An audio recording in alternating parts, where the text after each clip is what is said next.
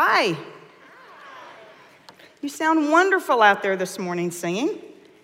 I've got some of that stuff going on that in here, so I kind of sound like a lounge singer this morning when I'm trying to sing, like I've been smoking for years. So I've got a little bit of hot tea up here. Hopefully that'll get me through here. Welcome to Women in the Word. My name is Vanita Jones, and I'm part of the teaching team. And as always, it is my great pleasure to be here with all of you this morning as we unpack this action packed action packed part of Exodus.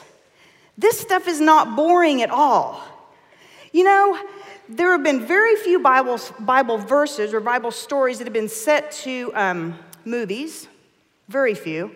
And most of them, let's be honest, maybe because of production quality, they're a little cheesy. You've seen those. And then there's the ones that came out recently. I think Russell Crowe was in one and didn't he, he, they took away so much stuff or added so many weird things to it that it didn't even look like the bible verse that we grew up reading and studying as children. But I bet every single one of you saw the movie the ten commandments. I did. I did. I saw it a few times and truth be told probably more than a few times it came out seven years before i was born but every year about this time it would be shown on the television. And it would grace our black and white TV every time, and it was, there was always preparation for it. We always had breakfast for dinner. Mom would make eggs, pancakes, and sausage. And when we get out those wonderful metal TV trays, it was such a treat. and we would sit there and watch the Ten Commandments. I was fascinated with it. Fascinated. And as, as a child, I was mostly fascinated with the plagues.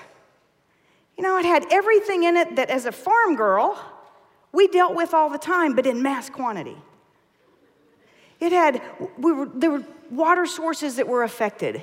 There were bugs, and their crops were affected. There were livestock dying. All stuff that we dealt with all the time. But you know, I'm a very visual person.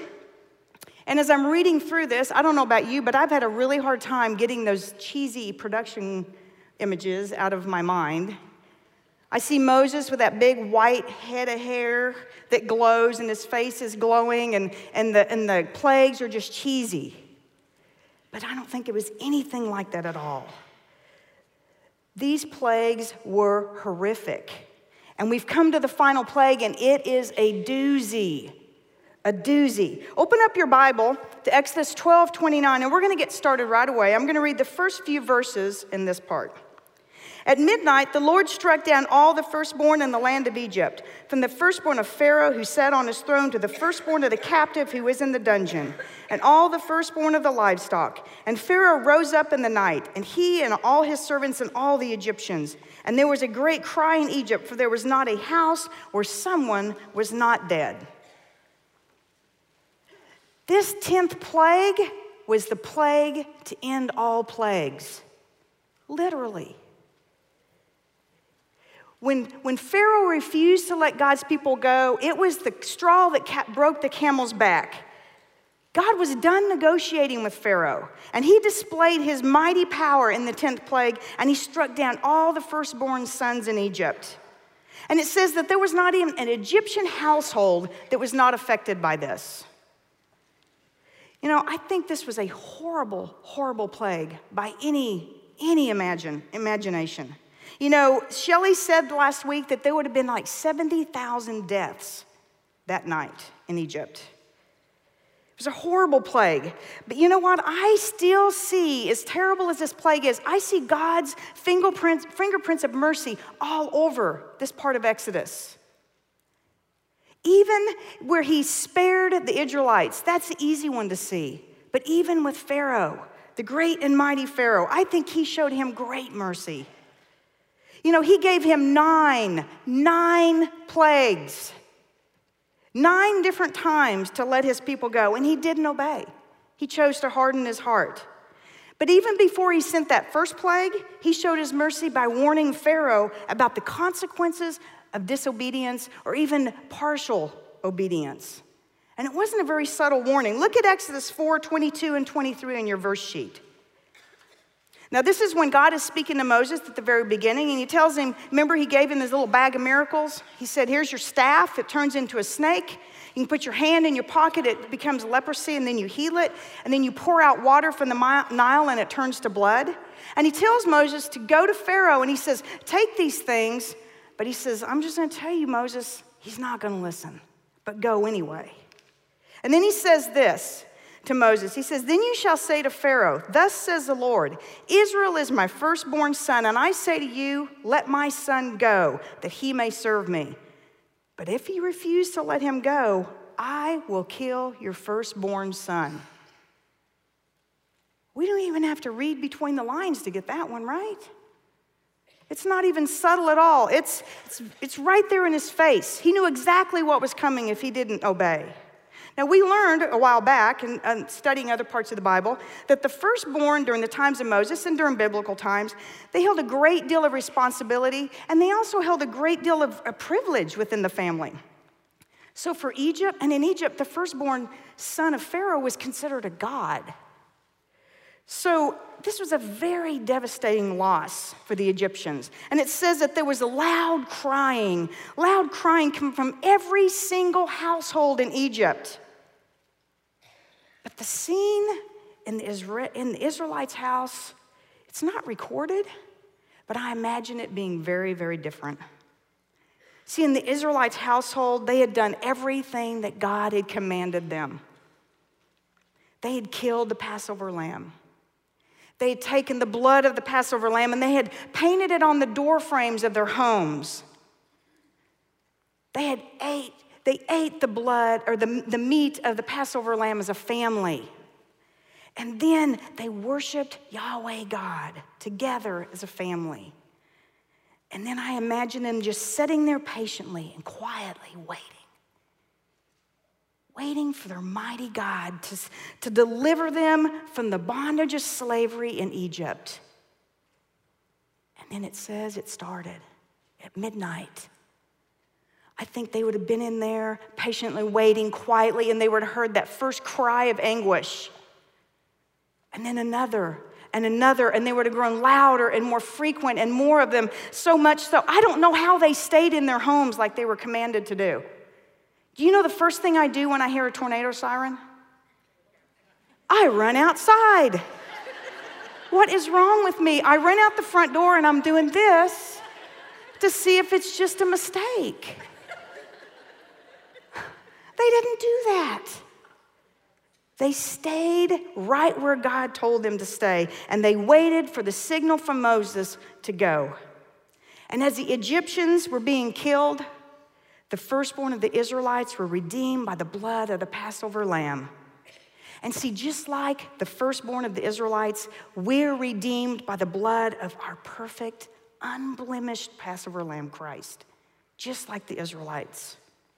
You know, the sacrifice that Jesus made, it can be studied, it can be contemplated, it can, and it can be read over and over, but until we apply the blood of Christ to the door frames of our own heart, we have no hope of salvation, no hope of redemption.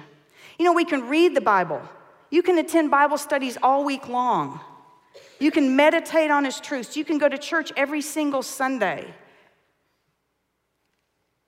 We can do all the prep work, all of it, just like the Israelites did. But you know what? At one point, it's go time for all of us, too. At one point, it's time for us to take that next step and say yes. Say yes to God's deliverance from the bondage of his sin that he provided through his unblemished son, Jesus Christ. At one point, it's time for us to admit that we're sinners repent of our sin, recognize and accept that Christ died and rose for us, and then it's time for us to take his blood and paint it on the doorframes of our own hearts. And then we live with Christ as the king of our life. And then we're delivered from the bondage of sin, and we'll get to spend eternity with him in heaven. At one time, it's go time for all of us. Let's continue reading. I'm going to read the next few verses, starting with 31. Uh, I'm going to read to verse 42. Then he summoned Moses and Aaron by the night and said, Up, go out from among my people, both you and the people of Israel, and go, serve the Lord as you have said. Take your flocks and your herds as you have said, and be gone, and bless me also. The Egyptians were urgent with the people to send them out of the land in haste, for they said, We shall all be dead. So the people took their dough before it was leavened, their kneading bowls being bound up in their cloaks on their shoulders. The people of Israel had done as Moses had told them for they had asked the Egyptians for silver, gold, jewelry, and for clothing. And the Lord had given the people favor in the sight of the Egyptians so that they let them have what they asked for. Thus they plundered the Egyptians. And the people of Israel journeyed from Ramses to Succoth, about 600,000 men on foot. Besides women and children, a mixed multitude also went up with them, and, and very much livestock, both flocks and herds. And they baked both and they baked unleavened cakes of the dough that they had brought out of Egypt, for it was not leavened, because they were thrust out of Egypt and could not wait, nor had they prepared any provisions for themselves. The time that the people of Israel lived in Egypt was 430 years. And at the end of 430 years, on that very day, all the host of the Lord went out from the land of Egypt.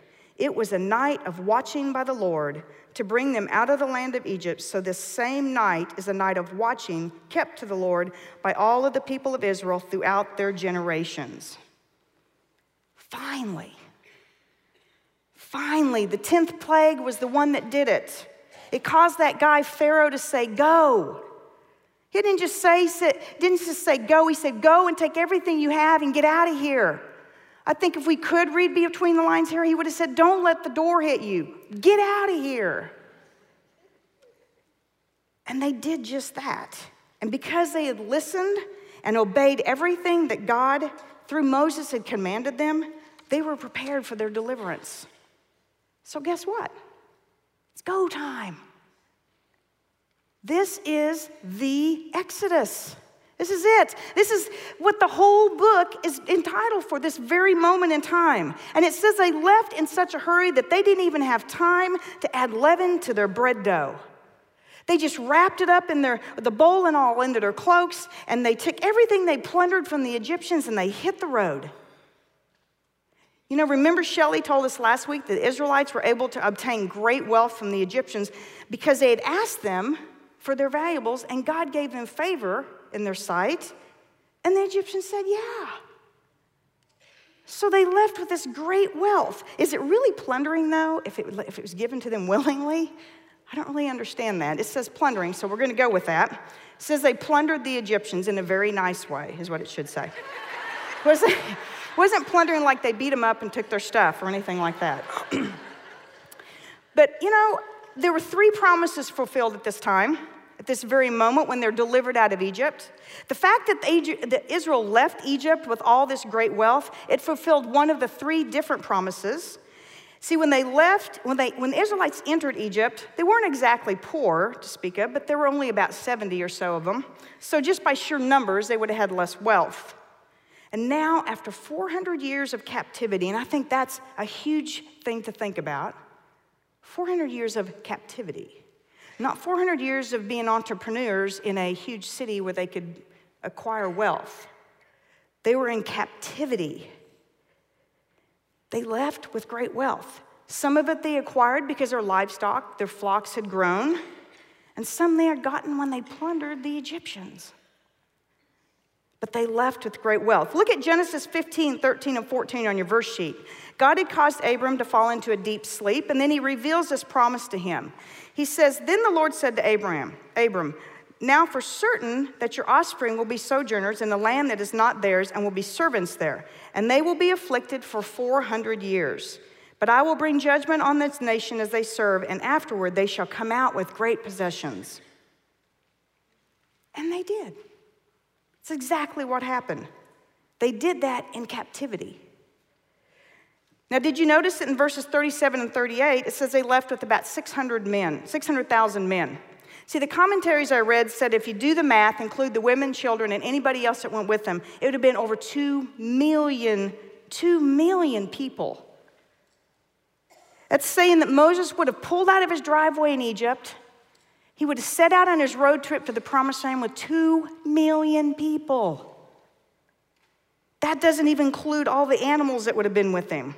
You know, the Israelites leaving 2 million strong was the second fulfillment of a promise. We find that in Genesis 12, 2, the first part of that verse. God is talking to Abram and he says this I will make you a great nation. He did it while they were in captivity. He made them a great nation. He definitely did that. You know, there, I think there's a great lesson found in the fact that they were able to thrive while they were in captivity.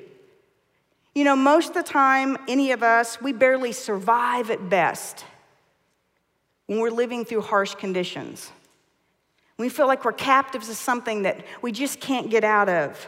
But God's people didn't just survive, they thrived. They thrived. They grew in strength and number. Remember back with me at Exodus 1 on your verse sheet, specifically verses 5 through 7.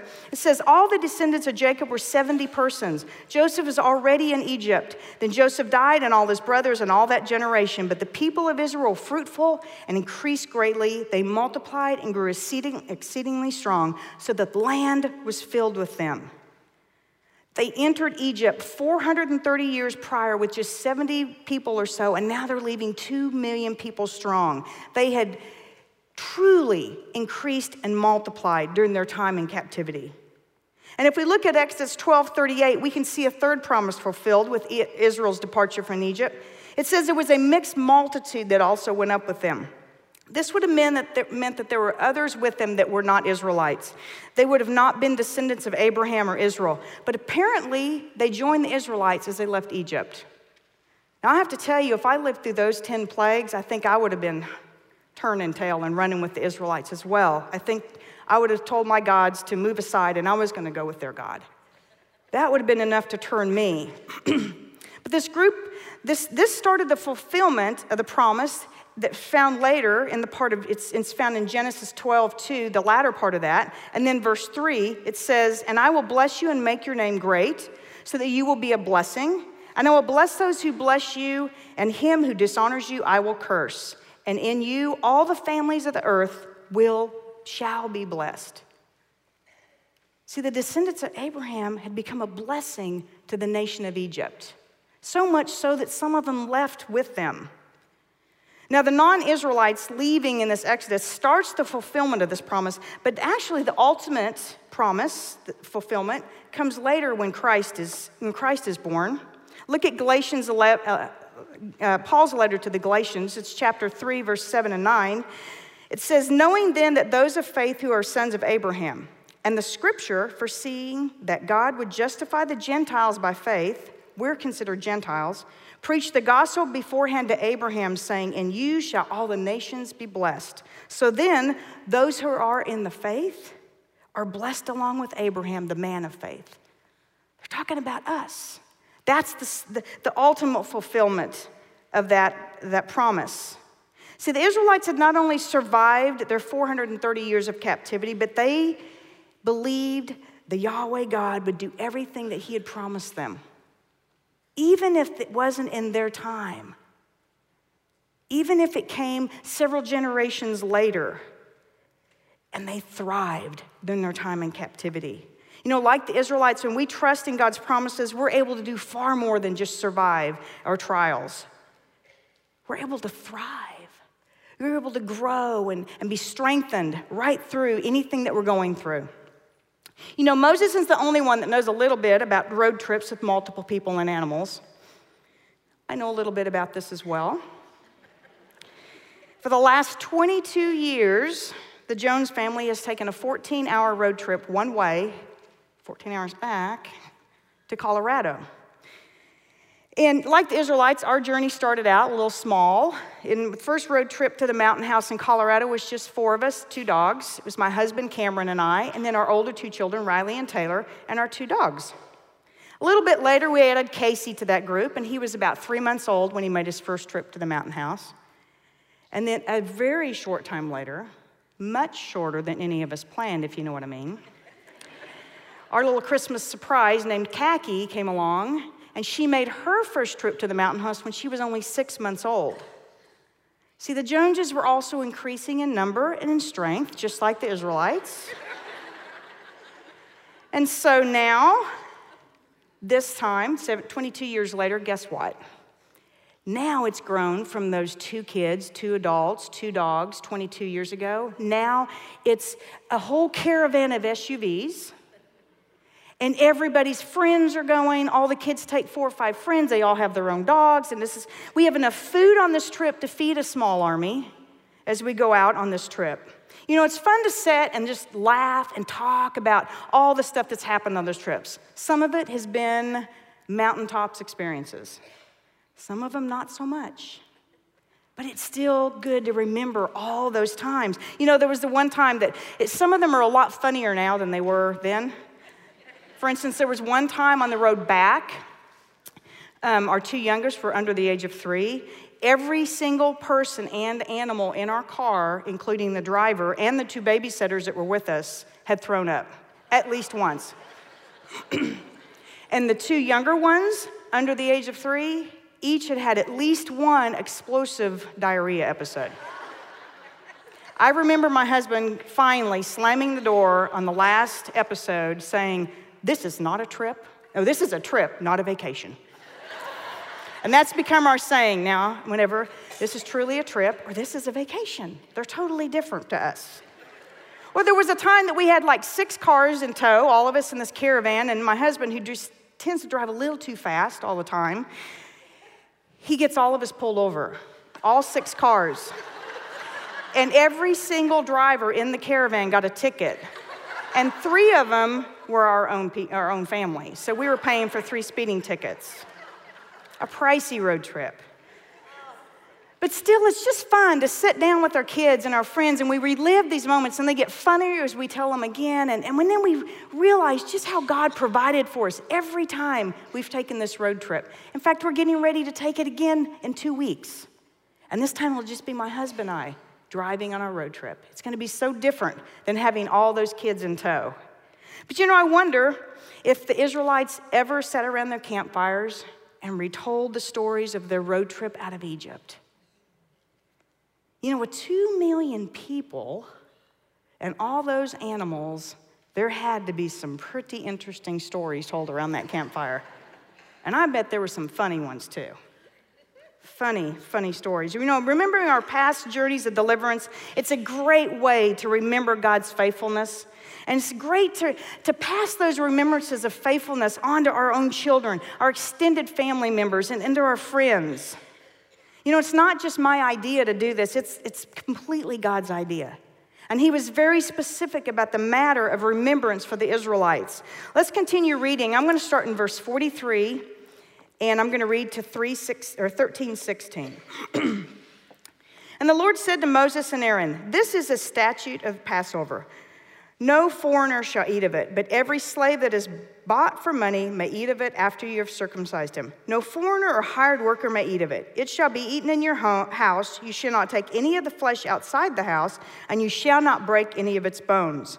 All the congregation of Israel shall keep it. If a stranger shall sojourn with you and would keep the Passover to the Lord, let all his males be circumcised. Then he may come near and keep it. He shall be a native of the land. But no uncircumcised person shall eat of it. There shall be one law for the native and for the stranger who sojourns among you. All the people of Israel did just as the Lord commanded Moses and Aaron, and that that very day the Lord brought the people out of Israel out of the land of Egypt by their host. The Lord said to Moses, Consecrate to me all the firstborn. Whatever is the first to open the womb among the people of Israel, both of man and beast, is mine. Then Moses said to the people, Remember this day in which you came out of Egypt, out of the house of slavery, for you by a strong hand the Lord brought you out of this place. No leavened bread shall be eaten. Today, in the month of Abib, you are going out, and when the Lord brings you into the land of the Canaanites and all the otherites he, that he swore to us, to, your fathers, to give you, a land flowing with milk and honey, you shall keep this service in this month. Seven days you shall eat and you shall eat unleavened bread, and on the seventh day thou shalt be a feast to the Lord. Unleavened bread shall not be eaten for seven days. No leavened bread shall be seen with you, and no leaven shall be seen with you in all your territory. You shall tell your son on that day, It is because of the, what the Lord did for me when I came out of Egypt. And it shall be to you as a sign on your hand and a memorial between your eyes, that the law of the Lord may be in your mouth. For with a strong hand the Lord has brought you out of Egypt. You shall therefore keep the statute at its appointed time from year to year. When the, when the Lord brings you into the land of the Canaanites, as he swore to you and your fathers, and shall give it to you, you shall set apart to the Lord all the first open, all the first that opens a womb. All the firstborn of your animals that are males shall be the Lord's. Every firstborn of a donkey shall be you shall redeem with a lamb, or you will not, if you do not redeem it, you shall break its neck. Every firstborn of a man among your sons you shall redeem. And when in time you come to your, your son ask you, What does it mean? You shall say to him, By a strong hand the Lord brought us out of Egypt from the house of slavery. For when Pharaoh stubbornly refused to let us go, the Lord killed all the firstborn in the land of Egypt, both the firstborn of man and the firstborn of animals. Therefore, I sacrifice to the Lord all the males that first open the womb, but all the firstborn of my sons I redeem. It shall be a mark on your hand or frontlets between your eyes, for a strong hand the Lord brought us out of Egypt. God has established three celebrations that are to be perpetual reminders of God's deliverance. And the Israelites, along with this mixed multitude of foreigners, had departed Egypt. And verses 43 through 51, God is addressing the topic of the Passover with foreigners in their midst. See, he'd already established the Passover back in the early part of chapter 12, but now he's laying out the specifics of this feast when dealing with outsiders. The Passover feast was to remind them how God had provided them as escape from his wrath in the 10th plague. Now, in an attempt to make this very concise, here are those instructions. No one was to partake of the Passover unless they were circumcised.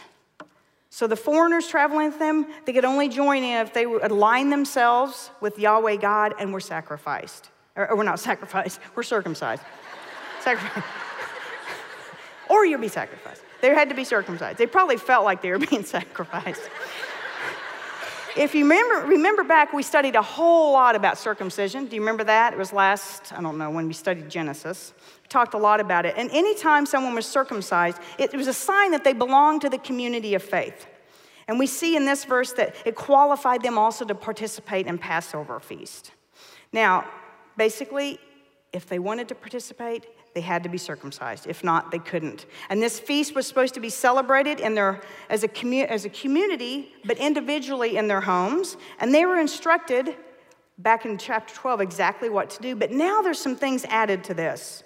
He says that they're not to take the meal outside their homes and they're not to break the bones of the sacrificed animal. You know, every single piece of the Passover, and I hope you're seeing this, points us to Christ and his redemptive work for us. This part's no different. In fact, it has great prophetic significance. Look at John 19 on your verse sheet. It says, So the soldiers came and broke the legs of the first and the other who had been crucified with him. But when they came to Jesus and saw that he was already dead, they did not break his legs. But one of the soldiers pierced his side with a spear, and at once that there came out blood and water. He who saw it was born witness. His testimony is true, and he knows that he is telling the truth, that you may also believe. For these things took place that the scripture might be fulfilled. Not one of his bones will be broken. See, just as the bones of the Passover lamb was not to be broken, John tells us in his recording of the crucifixion that the bones of Christ, the perfect Passover lamb, his bones were left unbroken as well.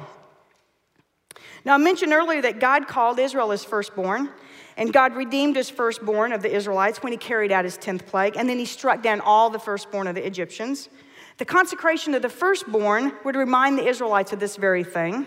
And in this, God is commanding the Israelites to dedicate their firstborn. It's, it's, the, it's kind of the first fruits and they're to, they're to dedicate that child back to God. And then they offer a sacrifice to redeem that child back. Now, if it was an animal, they actually dedicated it and it was sacrificed. but a child they would redeem. Now, later on in, in, the New Testament, we see another example of the consecration of the firstborn. Look at Luke 2 22 through 24 in your verse sheet. And when the time came for their purification according to the law of Moses, they're talking about Mary and Joseph. They brought him, Jesus, up to Jerusalem to present him to the Lord. As it is written to, in the law of the Lord, every male who first opens a womb shall be called holy to the Lord. And to offer a sacrifice according to what is said in the, Lord, the law of the Lord, a pair of turtle doves or two young pigeons. I think it's a beautiful picture of obedience as we watch Mary and Joseph obeying these commands to consecrate the firstborn son, Jesus, back to God. And then they redeem him with, with a pair of turtle doves or a pair of young pigeons because they didn't have the price that they, they needed to pay for a lamb. They didn't know that they had the perfect Lamb of God right there, the unblemished Lamb in their own arms. And he was the perfect Lamb who would one day be sacrificed to redeem the lost, including Mary and Joseph, his own parents. Now, in addition to the Passover and the consecration of the firstborn, the Israelites were instructed on the specifics of the Feast of the Unleavened Bread. And I think we get very clearly from what was written, they weren't supposed to have any leaven for seven days at all. The Feast of the Unleavened Bread sometimes is mistaken for Passover. In fact, in the Gospels, they're almost referred to as the same thing, but they're actually different. The Passover is a 24 hour period, and the Feast of the Unleavened Bread is seven days. And on the evening after Passover, God told the Hebrew people exiting Egypt not to allow their bread dough to rise, but to grab everything out, everything and leave. He said, Don't even let any leavening touch the dough. Just take it and go. Wrap it in your cloak. And in their haste, they grabbed that ne- the necessities and they fled toward the promised land. And they, when they do this now, it's to commemorate that very moment in time. The celebration was to remind them in the haste in which God delivered them from the bondage in, in Egypt. These three celebrations had one primary purpose, and that was they were to be purposeful events commanded by God that would remind the Israelites that with a strong hand, the Lord had delivered them out of slavery in Egypt. And along with these instructions, he said it over and over. He said to be quick to share the stories of deliverance with their children. Something tells me they did exactly that. They did exactly what God told them about that. Because you know what? Here we are today in 2017 and we're studying the Exodus. We're studying the story of the Israelites leaving bondage in Egypt. I think God was onto something here. You know, He not only told them to share it with their children, He gave them very specific, purposeful ways to do it. See, if we're in Christ, we have a story of deliverance. Just like the Israelites, we were held captive in bondage, in bondage of sin. God, in His great mercy, gave us a plan of escape, and He prompted, and, and His prompting, we, at one point in our story, we took that step. We stepped into His deliverance and, our, and away from our sinful natures, and we set out with Christ on our very own journey of faith. Some of you, like the Israelites, may have a very dramatic, very dramatic story of redemption. I've heard some of them. They're amazing. And some of them may be very quiet, less dramatic. But they're very powerful, none, both the same. If you're in Christ, you have a story to tell. And God makes it very clear that if we that we need to be purposeful in sharing this story, especially with our very own family. See, when we're purposeful in sharing God's faithfulness, others are encouraged and our faith is strengthened. Sharing our story of faith may be that one thing that someone else needs to hear to spur, spur them on to take that next step, their next step in their own story of deliverance. And sharing our story reminds us of God's goodness and God's faithfulness in our past. And then it helps us to be strong and face our futures. Some of them are very un, un, unclear and, and very uncertain. Let's finish up. I'm going to read the last few verses starting at 17. when Pharaoh let the people go, God did not lead them by way of the land of the Philistines, although that was near. For God said, Lest the people change their minds when they see war and return to Egypt. But God led the people around by way of the wilderness toward the Red Sea, and the people of Israel went up out of the land of Egypt equipped for battle. Moses took the bones of Joseph with him, and Joseph had made the sons of Israel solemnly swear, saying, God will surely visit you, and you shall carry up my bones with you from here. And they moved on from Succoth and encamped at Etham on the edge of the wilderness. And the Lord went before them by day in a pillar of cloud to lead them along the way, and by night in a pillar of fire to give them light, that they might travel by day and by night. The pillar of cloud by day and the pillar of fire by night did not part from before the people. See, the Israelites had departed two million people strong, and now they're making their way toward the promised land. It says that God did not lead them by way of the land. which, by the way, was the shortest route from point A to point B. But God had his reasons for taking them on the long way to the promised land. Just because the other way was shorter, it was not going to be better. The shorter route would have taken them through the land of the powerful Philistines. And they were, they were t- would have been terrified. It says his people were great in number and strength, but he knew that even though they left in battle formation, they were not completely battle ready. And he knew that if they faced the powerful army of the Philistines, they would have turned tail and run straight back to be slaves in Egypt. And it, as it turns out, he was right. Because if we read further on, and we're going to see this later on, or you may see it later on if you ever study this, when they get to the outskirts of Canaan, they send spies in, and the spies come back and say, They're just giants. We're like little grasshoppers to these people. And what was the first thing that came out of their mouths? They said, Let us choose a leader and go back to Egypt. God knew. God knew what they were going to do. They would rather return to slavery than to face the battle ahead of them, even after they had seen everything that God had done for them. Because remember, by then he had parted the Red Sea, he had fed them with manna, he had let them out, he had saved their lives in Egypt, all of this stuff they had seen. And they were ready to run back to Egypt. It's kind of astounding to me. But you know, I'm guilty of the very same thing. You know, out of fear, I'll return to slavery as sin. I'll get in a scary situation, and what do I do first? I try to manipulate people. I gotta try to control the circumstances, try to get people to do what I think they ought to do. And, and I fall back into any sin that I'm prone to fall into when I allow fear to rule my life. You know, it's been said that this journey of the Israelites, I read this somewhere, that from Egypt to the promised land should have taken two weeks took them 40 years. 40 years. Now, some of that was because of their own disobedience. But God had carefully planned the Israelites. He had carefully planned their trip to the promised land. And it did not include what, by human standards, may have seemed reasonable or maybe a better plan. But it was laid out by God to protect and prepare his people for the promised land. He may not always take us on the shortest route. I can attest to that. But he always takes us on the best route. And even if by human standards it seems hard to understand, it's the best route. God has other purposes in mind involving much more than just moving us from point A to point B. And if you're like me, you're going to be tempted to doubt God's plan along the way, but we can, be, we can rest and be assured that He's working all things out for our good. See, his ways are not our ways, thank goodness. And the very and very often his journey from point A to point B may look very different than anything we could have planned for our lives or would have planned for our lives. But we need to remember that just like the Israelites, he has carefully planned our journey. And just like he did for the Israelites, he all he wants from us is to trust and obey. That's all he needs.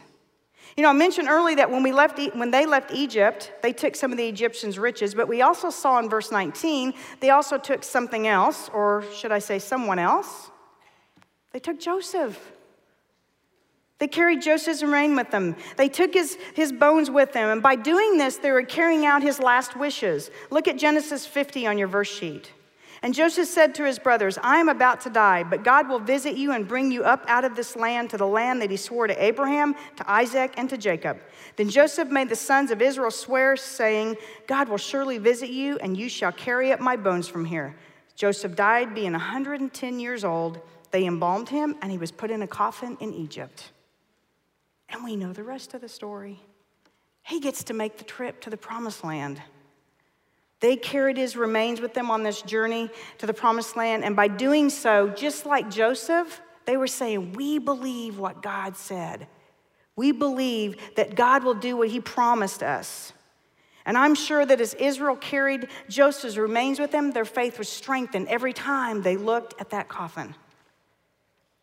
Like Joseph and the Israelites, God had given each of us amazing promises as well. And reading the story of the Exodus, it should remind all of us that God was a promise keeper and He's still in the business of keeping promises. And in the last few verses of chapter 13, we see the wonderful provision that God gave to Israel to guide them by day and by night. He gave them an obvious sign of his presence. He gave them a cloud to follow during the day and fire to guide them at night. God's presence guided and comforted the Israelites as they made their journey through this wilderness. Scripture also tells us that God on occasion spoke from that cloud and that fire. In Numbers, we see where he speaks to Aaron and Miriam. And in Deuteronomy, we see where he speaks to Moses out of a cloud.